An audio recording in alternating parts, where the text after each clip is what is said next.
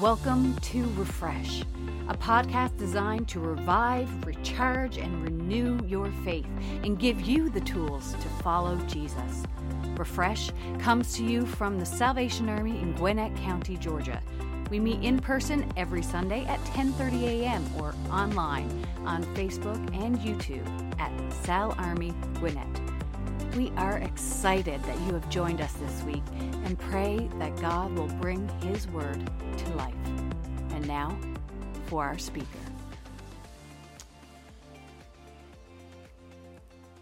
So Moses was getting he was getting a little old. Age was catching up to him. And it was time now for his leadership to be passed to the next generation. Now, we know when we read his story that he spent a third of his life, a third of his life has been in pursuit of a thing that's been called the land of promise. Now, it's taken a little longer than expected to get there, about 40 years to be exact. And it's not because God was directionally challenged or had forgotten the way to the land himself but because of Israel's disobedience and defiance. Perhaps when we look back at their story, Israel had grown accustomed to the gods of Egypt, and they needed that time in the desert to realign themselves with the one true God. And in the desert, while they were roaming around, Israel often struggled with their faith, oftentimes wishing that God had just left them in Egypt. And even Moses had his moments of weakness, striking his staff on the rock to produce water instead of speaking to it as the Lord had commanded. And the Lord, angry with his servant Moses for doing this, stripped him of the privilege of being the one to lead his people into the land that he has promised. And as the years have gone by in the desert, as they've wandered, as they've moved along, as they've picked up camp and resettled somewhere else, the generation that was freed from Egypt, such as Miriam and Aaron, have all now, one by one, have passed away and time has now finally come for Israel to enter their land.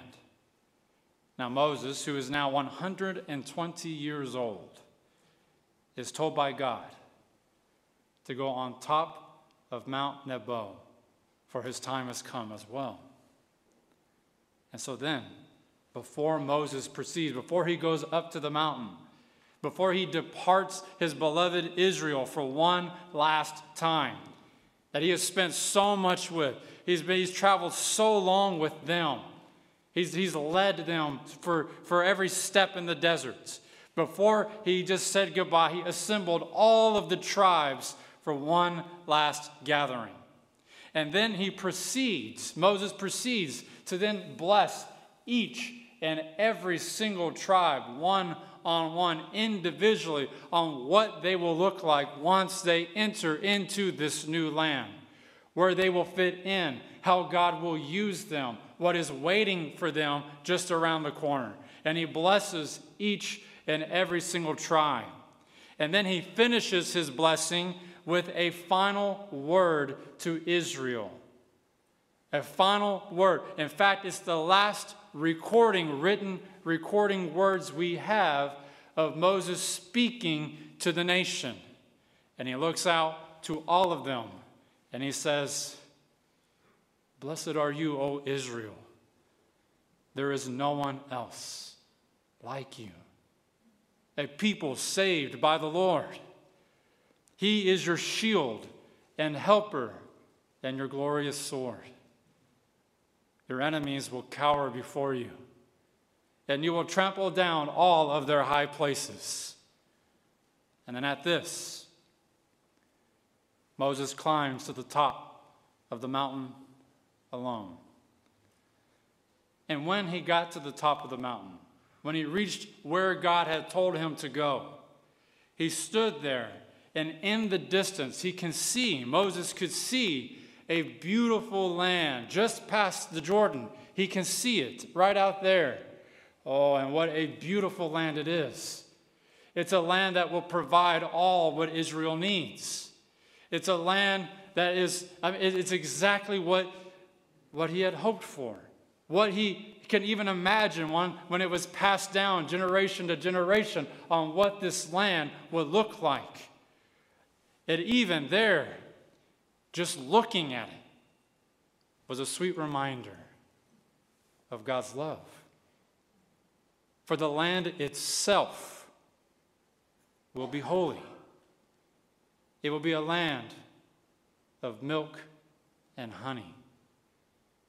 And so Moses stands on the mountaintop, reflecting on God's promises and how sweet they are, regardless of what those promises may be.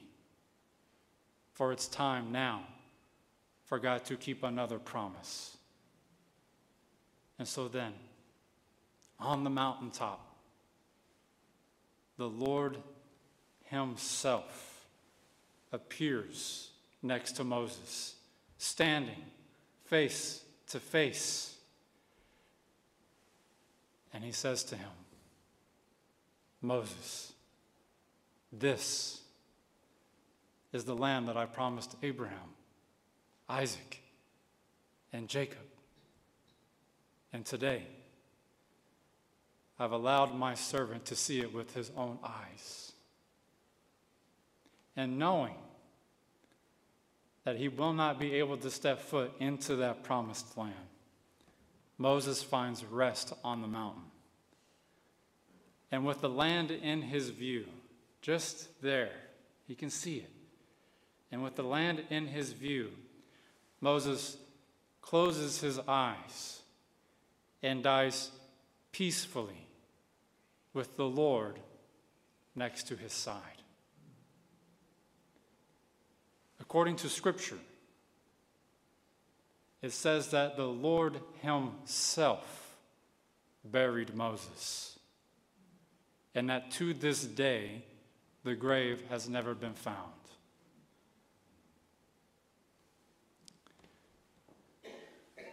You see, there has been never a servant like Moses ever to rise again in Israel. One that knew God face to face, that performed miraculous signs and wonders, and who led his people to freedom. That is, until years later, when the sky broke its silence to a group of shepherds in the field and then suddenly a voice from heaven came down, and to the shepherds said, Today, in the town of David, a Savior has been born to you.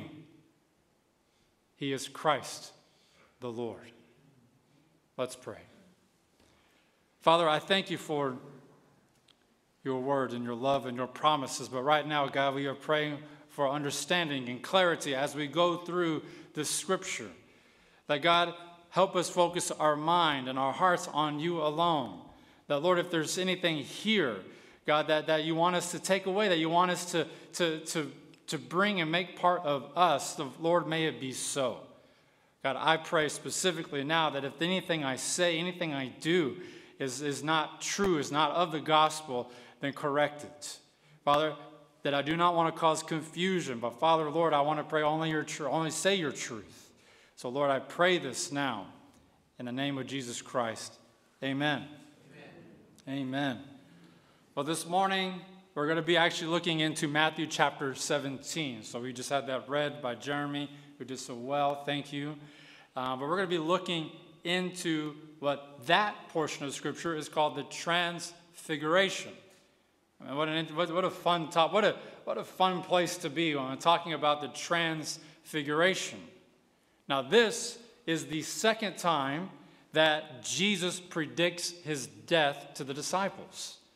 So if you recall last week, he, he already kind of warned them the first time. He, he had gathered them all together and shared that he is going to have to die. It was the first time that he really kind of kind of revealed that to them. I think maybe, maybe they thought, well, maybe won't, but he really revealed it's going to happen. Is that, that in order for there to be redemption, in order for what my Father's will has to accomplish, I have to die. And if you remember, Peter didn't take that too well. In fact, he was quick to rebuke Jesus and say, You need to knock that stuff off. You need to get this out of here. In fact, I don't like the tone you're using either, mister. I mean, he, he just really, just really rebuked Jesus, like, oh, no, no, no, you're not coming into our place to tell us. You didn't just call me to come follow you so you can die. I mean, they're really struggling with this. And if we remember that Jesus had to even rebuke harder, push back against Peter, get behind me, Satan. Oh, man. But you're not going to rob my Father of this will. It's not going to happen. And so now, where we see where we pick up, where we start today in the scripture says that is only six days later. I mean, we're, we're talking a week. In fact, the same time since the last time we've talked about it, just a week later. And so we pick up 17 a week later after that moment. I'm sure Peter is still tasting the rebuke in his mouth. Oh man, I didn't like being called that. I'm sure many of us have been there before. Maybe when, when we have been rebuked by maybe a righteous or a holy moment and we receive rebuke, we don't like that. We're not comfortable with that. But we can see in Scripture that sometimes that has to happen in order for us to know Him more. For us to, to step out and realize that we need to grow in Him. And so maybe, maybe Peter's still there. I don't know. But I can tell you where the Scripture picks up. It just says that six days later, Jesus just calls three of them out hey, uh, Peter, James, and John. Uh, before there's songs written about the three of you, why don't you come and follow me? And so they they follow it. They told him to come. All right, so they just left the rest of it. So it was just the three of them, wasn't all of them, but the three of them followed Jesus. And what they did is they went on a little walk. And what we see is that Jesus started to lead them up a very high mountain. Now, the scripture doesn't actually clarify or say what the mountain was. It didn't give us a name. It didn't say, well, they went up this mountain. This was, and listen, there are so many scholars that have an opinion on this is the mountain. Maybe it was this one. It could have been this one. And for those of us who've been to Israel, I'm, there's no stop on the tour that says, well, this is the Transfiguration Mountain. We don't know. And so we just know that it went up a high mountain. Now, I assure you, at least when I was reading and studying, I don't believe that this was a, a, the ultimate cardio test that he was trying to push on the disciple. If you're going to follow me, your heart rate has to be higher than 130. I don't think that's what was happening here. But as he was taking them all the way up to the top of the mountain, it was by design, it was on purpose. He was taking them to the mountaintop so that he can separate them from the world for this moment. There was something he was about to do that he didn't want everybody else to see yet. And so he had to be high enough to where the average person couldn't see what was going on. Now, why did he choose these three? I don't know. There's a lot of opinions about that. But he, for whatever reason, he said, These three men, I want you to see this. Now, Jesus could have done this without them. He could have done it with, but he said, Now I want you to see this. So he brought them to the top of the mountain. Now, what we see is that when they get to the top, when they're at the very top of this mountain peak, whatever it is, wherever it is, the scripture is very clear that it says that they were all alone. There was no one there. Was, I would imagine it was just a nice, peaceful view of whatever the scenery was. Now, I can imagine the disciples, because this would be me. If I was them, if I was following Jesus around, I may have noticed a pattern by now that when Jesus says, Hey, come follow me, there's usually some lesson or lecture that's going to be following afterwards. And so I would imagine the disciples are now at the top of this mountain. Now, also, they could, I, I suppose, they could have been saying, well, It's about time we have a retreat. And we've been working hard. Thank you for this lovely moment of peace and relaxation. But I'd be willing to bet that they're going, okay, what's up his sleeve? What is he about? What is he about to ask us to do? Maybe it's just to show us the promised land. I mean, look how beautiful it is now. I mean, who knows? It may have been a Mufasa Simba moment where, this, is the, this will be the promised land after the Rome has been defeated. I don't know. But they're standing up there on the mountain looking out. But this is not the reason why he brought them there. You see, as they were there in his presence on top of this mountain, just out of nowhere, no warning, no explanation. The disciples were just looking out. And then what they saw as they looked over to Jesus, and Jesus just all of a sudden had his whole face just started to bright up like the sun, like a star almost. It was just his face at first. It was just shining so entire bright. And the disciples, look at, th- look, look at this. And then the scripture says that as his face started to shine so bright, and listen, I'm telling you, I, I, these spotlights are on me all the time. I can imagine how bright this was. Is it was just bright and bright where you couldn't start. And then it was his entire body, it says. His, his clothes were even starting to shine off this brightness like the sun. And so the disciples now are, are, are trying to look and say, what is, and they can see, trying to break through and see it was just so bright. But then something else happens. I mean, that alone is something worth to be talking about. I mean, I can't do that. I can't, I just can't be bright all of a sudden. I mean, I guess my personality could, I suppose, but I can't. I mean, I, I even wear a dark uniform. I can't be bright. But here, Jesus just became bright, like a star. But then something else happened they suddenly saw standing next to Jesus in this brightness were two other figures. Oh, didn't make any, this doesn't make any sense. You see, there was no one else on the mountain when they got there. They were all alone. They traveled alone with Jesus on top of this mountain. And as their eyes adjusted to the figures, and we know what that is when and of course, we're teaching our kids right now don't look at the sun. And of course, they look at the sun because you told them not to. So, you know what that is when you kind of get your eyes adjusted. And so then their eyes started to adjust and they started to see the two figures, to their surprise, standing next to Jesus was Moses and Elijah. I mean, why Moses? Why Elijah? Why on this mountaintop next to Jesus? Well, I'm going to tell you that right now, in this moment, on the transfiguration, on the mountain, is that Jesus is now standing before these three disciples with Moses and Elijah because this is him revealing to these three disciples that he is indeed the Messiah. Pay attention, boys. I am who I say I am. But why these two? Why Moses? Why Elijah? Well, Moses represented the laws,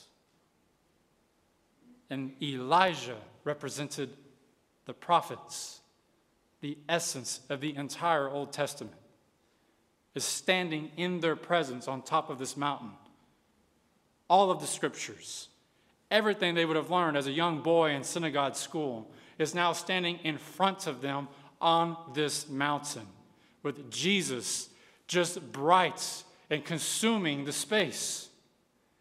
This was Jesus showing the disciples Peter, listen to me. I am the law and I am the prophets. I mean, how can they doubt him?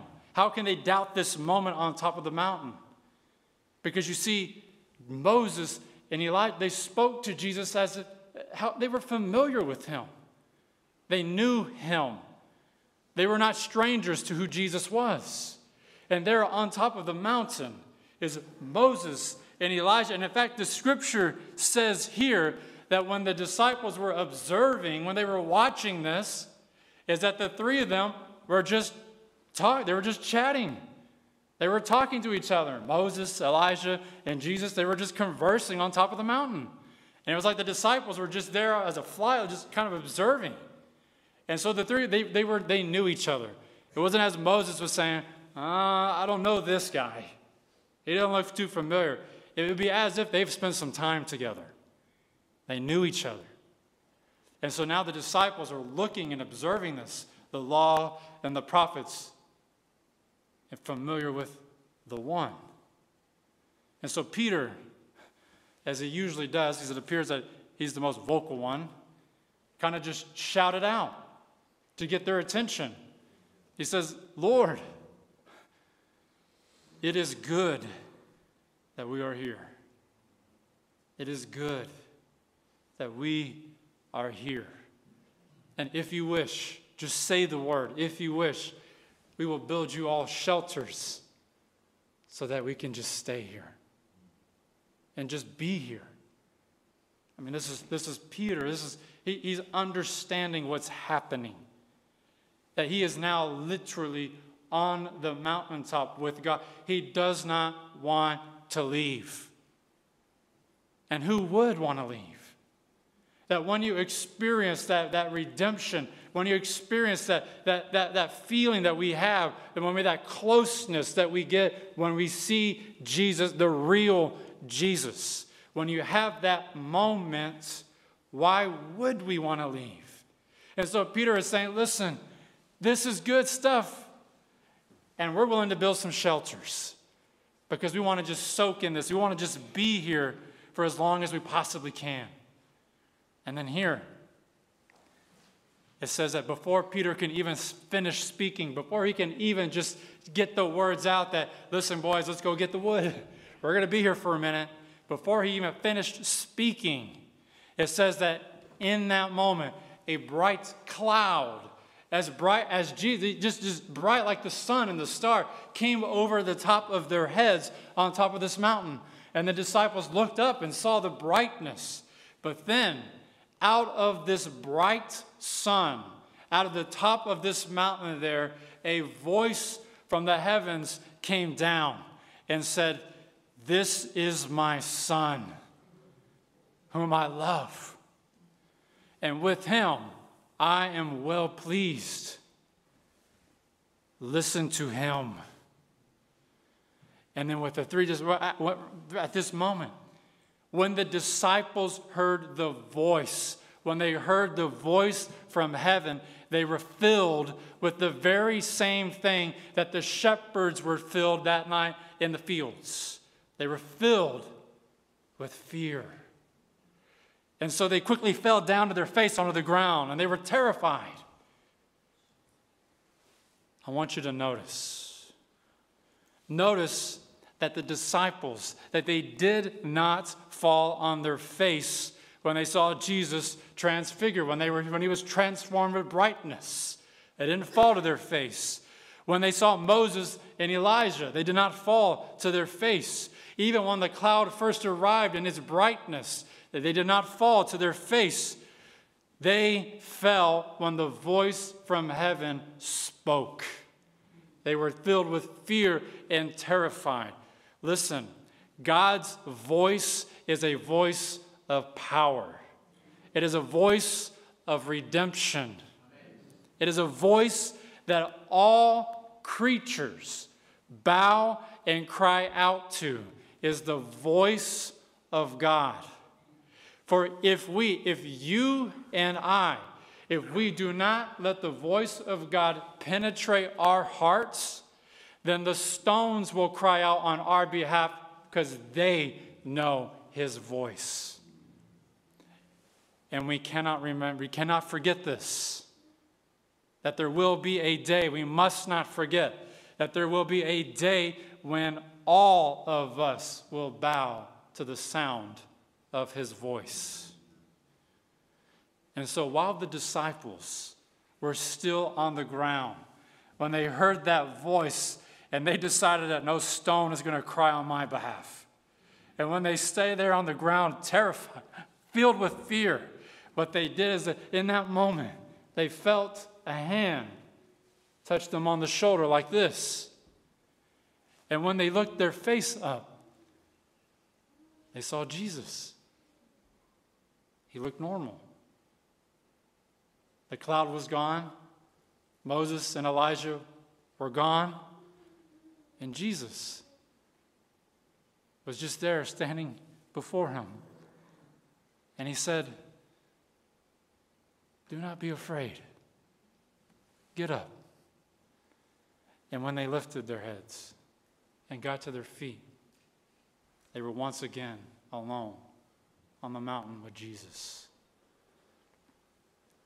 The transfiguration, as it will eventually be called when we get smart people to name stuff, was to show the disciples a few things. I think it was to show that Jesus is from a spiritual world. His power and his authority come from a place that is not of this world. This is who he is. And two, that the great prophets of the Old Testament, the ones that Israel hold with the highest regard, as the men of God who moved Israel into God's presence, that those men even submit to Jesus meaning only one thing coming down from this mountain. He is the Messiah. He is the one. And so, on their way back down, all the way down the mountain, and the scripture actually details what that journey look they didn't skip out on it they talked about every step back down off of the mountain going back to the rest of the disciples. And as they were talking and conversing and still probably just going, I don't want to leave. I don't want to leave. I just want to stay there. I want to be there. I want to just, just absorb that presence. I just want to, I just want to experience it. But as they were going down the mountain, Jesus tells the three disciples, Do not tell anyone what you have seen here today until after I have been raised from the dead. Now, I know many of us in this room have experienced Jesus like this many times, several times. We often experience the fullness of Jesus at the mountaintop. We maybe find it in a revival, a youth councils, or even a holiness retreat that we find this mountaintop experience with Jesus. That oftentimes that these experiences reveal to us who Jesus is. And it's probably mostly done in a way that we have not seen before. And we don't want it to stop. Have you ever experienced this? That you've just been in that presence of God, in that mountaintop, and you're like, man, I'm, I'm building a tent, and we're just going to sit right here. And we may even be seeing that even now among our country, is that these mountaintop where God is bringing people up going, I need you to see this. I need you to experience this. I need you to, to be a part of this. I mean, we want to stay in those mountain tops. And there are times, I'm going to tell you many times, most times, no doubt, that Jesus wants, he wants us to have these experiences. These are not bad at all. On the contrary, they are good, very good things. Healings can take place when this happens. Redemption is often found. Callings are loudly heard in these moments. But we cannot overlook, we cannot overlook that after the work that was done on the mountain, even the disciples had to come down. They had to come down off of the mountain.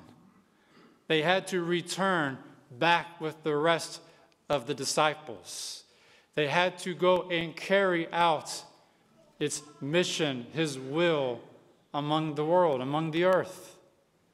See, these experiences on the mountain are meant to change our hearts so that we can live life on the bottom of the mountain close to Him. It does us no good, does me no good to leave what He gave us on top of the mountain, to only come down not having changed at all. I think, at least when I read through the scripture, I think the whole Old Testament and even the New is filled with these mountaintop experiences over and over again. That there are many days where I know, and I know you feel, feel me on this, is that you feel like you're walking alone. Maybe you're dry. Maybe you don't understand. Maybe I don't get it. Are you even there? And then there are those moments in our life where He shows up and says, I'm here. I haven't forgotten you. I have not. I've been with you this entire time. And it's easy for us to just hit that grind and just live that, that day to day, forgetting about who He is. And when we are experiencing those mountains, when we get those chances, it fills our cup so that when we come down off the mountain, we are ready to then take on life. And so, friends, I assure you, I promise you, that the God who revealed himself on the mountaintop is the same God waiting for you in the valley. It's the same God. Our emotions are small compared to Him. Because you see, when we experience God, our, I mean, listen, we feel it. We know it. Our heart is full. And we mistake, in fact, it's a lie from Satan that when we come down off the mountain and all those emotions go away, we say, well, maybe it wasn't him. Or maybe, maybe I'm doing this wrong. I don't have the, the same feeling, the same emotion. I assure you that God is bigger than that emotion. He's there, He's with you.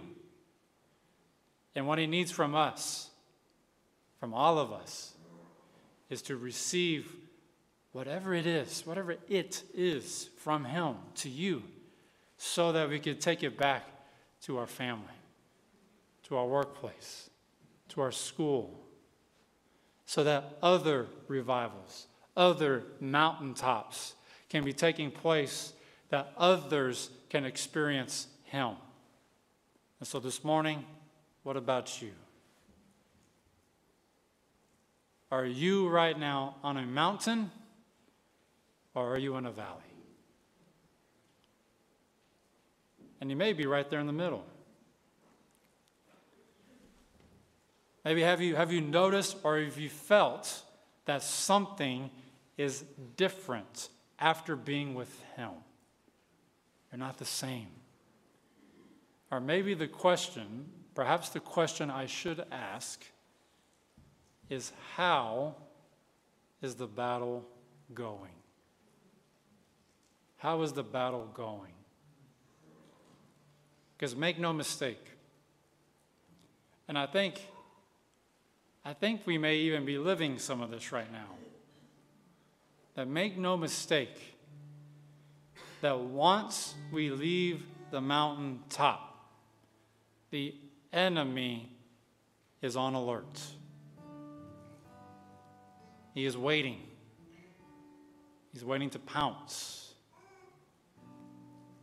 He's waiting to rob and to steal what God has given you. But take courage, for he cannot overcome the Lord God Almighty.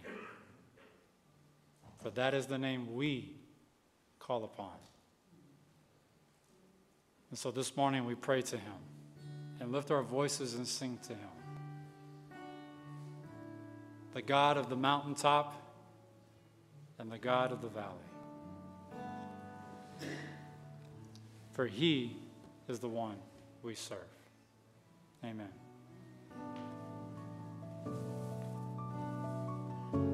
Thank you for listening to Refresh. Be sure to hit subscribe and like us on Facebook and YouTube to never miss an episode. If you liked what you heard, be sure to share it with your friends and family. We pray that you will be refreshed and ready to take on your week. See you next time. God bless.